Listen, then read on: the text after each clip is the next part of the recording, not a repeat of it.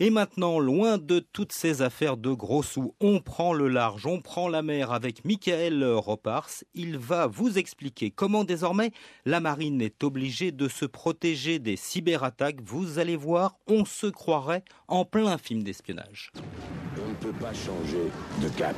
C'est bizarre. On ne peut pas s'arrêter. C'est de la police. De la quoi? Mais retrouvez-moi le capitaine. Et on ne peut pas... Il est mort, le capitaine. Descendre. Qui est maître à bord déjà? Ah oui, c'est moi. Il va nous faire percuter le pétrolier. On va s'écraser! Arrêtez le bateau! Tu l'as ralenti, mais tu ne l'arrêteras pas. Baisse-toi!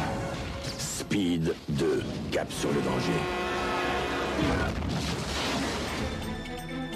Voilà, ce que vous venez d'entendre, c'est la bande-annonce d'un film mi-catastrophe, mi-science-fiction qui nous raconte l'histoire d'un bateau piraté par un terroriste grâce à Internet. Du cinéma, bien sûr, encore que, et c'est votre enquête, Michaël Ropars, les cyberattaques maritimes sont en train de se multiplier au point d'inquiéter très sérieusement les autorités. Oui Mathieu, car dans un bateau, quasiment tout est informatisé, tout est connecté à Internet entre la terre et la mer. Du coup, comme autrefois les corsaires partaient à l'abordage, eh bien aujourd'hui, il est possible pour un hacker ou même un État, pourquoi pas, de détourner des informations, de prendre le contrôle d'un navire, de son système d'information ou carrément de son armement. Et comme nous l'a confirmé Patrick Hébrard, professeur en cyberdéfense à l'école navale, ce n'est plus du tout de la science-fiction. Ce qu'on imaginait il y a quelques années, et si vous vous souvenez, il y avait un film qui s'appelait Speed, Speed deux, où il y avait un pirate informatique, alors c'est en fin des années quatre-vingt-dix, qui se connectait sur le réseau Ethernet du bateau, c'était un, un gros bâtiment de croisière, et qui en prenait le contrôle. C'était complètement de la science-fiction, fin des années quatre-vingt-dix. Aujourd'hui, c'est complètement réalisable.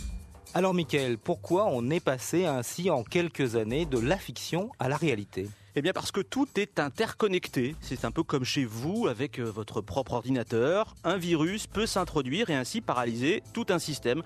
Une simple clé U S B suffit. Donc le transport maritime est devenu le terrain de jeu des hackers, des pirates, à en croire Michel Agostini, spécialiste en sécurité des systèmes à la direction des constructions navales, qui s'apparente de plus en plus à de vrais criminels. Alors au début, ça a été vu comme un jeu. Des gens qui savaient très bien manipuler les processus de développement de logiciels, les processus d'échange d'informations, se sont mis à essayer d'aller pénétrer les systèmes des autres. Et puis c'est devenu une véritable menace et même une véritable guerre. C'est-à-dire qu'aujourd'hui, vous avez des menaces de ce type-là qui sont organisées comme des réseaux terroristes. Et les spécialistes ont identifié deux menaces principales. L'espionnage et le sabotage. Alors pour ce qui est de l'espionnage, je suis allé voir le monsieur cyberdéfense du gouvernement, c'est le vice-amiral Dominique Riband. Il est le directeur adjoint de l'A N S I, l'Agence nationale des sécurités des systèmes d'information. Alors derrière ce nom barbare se cache une mission essentielle, surveiller les vingt-cinq sites vitaux pour l'État français. Et ce que redoute avant tout le vice-amiral, ce sont les introductions frauduleuses par des espions. C'est des gens qui rentrent dans votre système et qui vont voler les données qui sont dans votre système. Alors ça peut être des données techniques, mais ça peut être aussi, par exemple, tout chargement d'un bateau. Qu'est-ce qu'il y a dans les conteneurs? Pour aller où? Par quel chemin ils passent? À quelle date, à quelle heure ils seront à tel endroit? Donc ça peut permettre à un concurrent de faire des prix plus bas, donc de voler le marché. Mais ça peut être aussi des organisations malfaisantes ou terroristes. Et ça va leur permettre de récupérer le trajet des bateaux pour éventuellement se positionner. Les actes de piraterie dans l'océan Indien ont peut-être été euh, commis à partir de ce genre de, de vol de données. Je sais, pour avoir été commandant de la marine à La Réunion pendant deux ans, au moment de la piraterie, on a trouvé des pirates qui avaient des, des A I S, donc des systèmes d'identification des navires de commerce, sur leurs petites barques et qui leur permettaient de savoir que tel cargo était dans la zone et, et allait dans telle direction avec tel cap, telle vitesse. Donc c'est une sorte de vol de données, effectivement. Des espions ou des saboteurs, et l'angoisse de tous les experts en sécurité comme Patrick Hébrard, c'est l'attaque des géants des mers, ces immenses conteneurs qui débarquent dans les ports européens. Imaginez-vous un porte-container, le plus gros au monde, doit transporter vingt mille containers pour une valeur entre deux et quatre milliards de dollars. Et dessus, on y trouve euh, tout un tas de systèmes euh, de repérage, de cartographie, euh, des systèmes d'information. Et tous ces systèmes-là sont potentiellement attaquables avec des conséquences gravissimes. Par exemple, si on s'intéresse un petit peu à la propulsion et à la gouverne d'un de ces navires, la passerelle peut ne plus avoir la maîtrise de sa propulsion et de sa gouverne. Il y a des automates industriels, les fameux SCADA, qui pilotent directement la motorisation. Ces SCADA-là sont potentiellement soumis à des attaques informatiques. Imaginez-vous un, un bateau qui ferait en avant-toute la barre droite en arrivant près d'un port. Ça aurait des conséquences catastrophiques sur le plan écologique, sur le plan de l'image de l'entreprise, et puis pour l'équipage, et puis pour la collision potentielle qui s'ensuit, et cetera, et cetera. On imagine en effet les, les conséquences, le drame que cela pourrait provoquer. Et une fois de plus, Mathieu, nous ne sommes plus dans la science-fiction. Sachez qu'il y a deux ans, un groupe d'étudiants en école d'ingénieurs avait fait une expérience en pleine mer. Ils ont piraté, alors rassurez-vous avec l'accord du propriétaire, un yacht de luxe pour le détourner de son trajet initial en utilisant le système G P S. Et qu'est-ce que ça a donné, Michaël ? Eh bien, grâce à un faux boîtier G P S, ils ont brouillé les signaux, le yacht a alors viré de bord, le pilote automatique avait été modifié. Autre cas de figure, et celui-là, ce n'est pas une expérience, que nous raconte notre expert en cyberdéfense.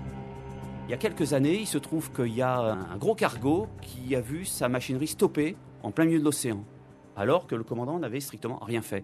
Il se trouve qu'en analysant le comment du pourquoi, c'est une équipe de maintenance hackée qui n'avait pas le bon planning des bateaux hackés, qui s'est simplement trompée d'adresse Internet et qui en fait voulait arrêter une manœuvre dans le port et qui s'est retrouvée à arrêter une... la machine d'un bâtiment qui était à trois mille kilomètres.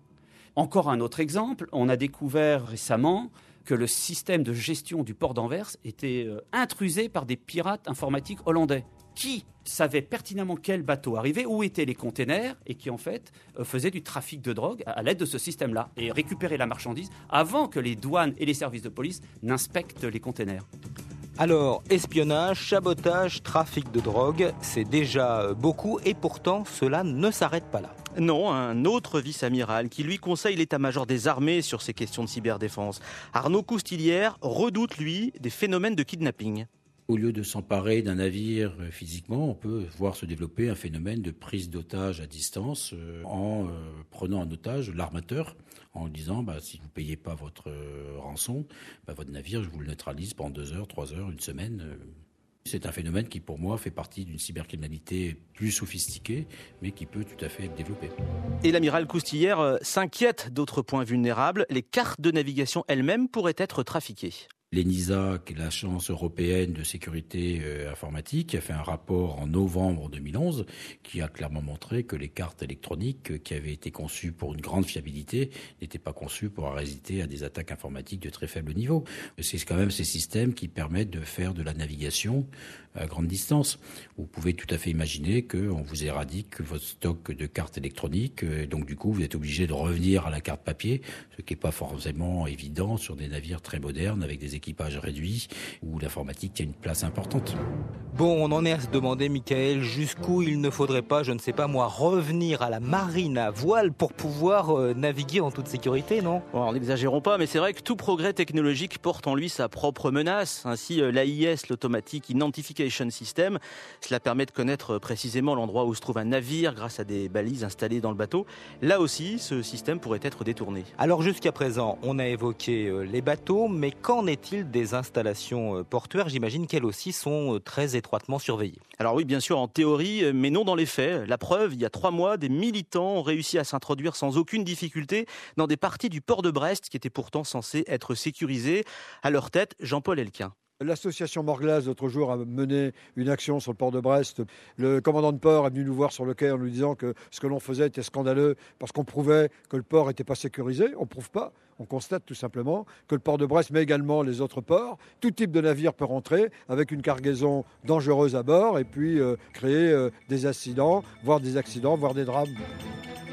Bon, ben voilà qui est très rassurant. Tous ces dangers hein, que vous pointez dans votre enquête, est-ce que le monde maritime en a réellement conscience ? Eh bien, l'été dernier, le vingt août exactement, le B M I, le Bureau Maritime International, l'instance qui est chargée de lutter contre la criminalité dans le monde entier, a publié un communiqué d'alerte face aux menaces de cyberattaques. Message reçu cinq sur cinq par Eric Banel, secrétaire général d'Armateurs de France. Alors c'est un sujet que nous prenons de plus en plus en compte. Les politiques d'entreprise aujourd'hui contiennent quasiment toutes donc un, un chapitre consacré à la cybercriminalité. Il y a un code qui s'appelle le code I S P S, euh, qui est relatif à la sûreté maritime. Et dans ce code, il est prévu que chaque entreprise doit adopter un plan de sûreté. Dans ce plan de sûreté, il y a des parties classiques hein, que l'on maîtrise depuis de nombreuses années, qui sont liées à la prévention de la piraterie, la prévention des attaques. De plus en plus, on y met un chapitre dédié à la cybercriminalité. de façon donc, à pouvoir donc, gérer donc, les attaques contre les systèmes d'information. Ce plan de sûreté, il est présenté à l'administration et il peut être contrôlé dans chaque port donc, lors des escales. Et pour essayer d'avoir une longueur d'avance sur les pirates, les chercheurs expérimentent une nouvelle parade. Alors pour comprendre, imaginez-vous de nouveau devant votre ordinateur. Voilà, j'y suis, Michaël. Eh bien l'idée que nous expose Michel Agostini, ce n'est plus seulement d'utiliser des antivirus, des pare-feux, mais de traiter le flux de données qui transite par votre ordinateur. Eh bien pour les bateaux, ce sera un peu la même chose. La parade, euh, il y en a une qu'on pratique euh, depuis longtemps, c'est une succession de pare-feux dans des zones qui sont à risque. Euh, maintenant, ça ne suffit plus. C'est-à-dire que les barrières, c'est comme la ligne Maginot, ça se contourne. Et ils arrivent de plus en plus facilement, j'allais dire, à, à contourner des barrières statiques. Donc on passe à une, une véritable protection dynamique, comme un véritable système de lutte. Donc avec des systèmes de capteurs, des sondes, des, des choses qui mesurent les flux, les flux d'informations échangés dans le bateau. Et puis un espèce de centre nerveux de la sécurité dans lequel des opérateurs, qui peuvent éventuellement être à terre, qui sont plutôt des spécialistes, vont pouvoir analyser ces flux et indiquer à quel moment euh, certains événements sont suspects. Et c'est la raison pour laquelle, d'ailleurs, on va de plus en plus vers des choses qui sont déportées à terre, parce qu'on ne peut pas se permettre d'avoir des spécialistes à bord de tous les bateaux. Là, en particulier, dans les bateaux commerciaux, vous n'aurez jamais des spécialistes de ce type-là, des porte-containers, mais même à bord des, des bâtiments de guerre, pour des raisons d'optimisation des coûts. Donc l'analyse se fera essentiellement à terre. Et ces spécialistes à terre dont on vient de parler, il va bien falloir les former. C'est ce que va faire la région Bretagne en créant la toute première formation universitaire, une chaire de cyberdéfense des systèmes navals. Eh bien, euh, merci Michaël Ropars pour cette enquête qui, bien sûr, est à retrouver sur notre site euh, internet france inter point fr ainsi que sur la page Facebook de Secret d'Info.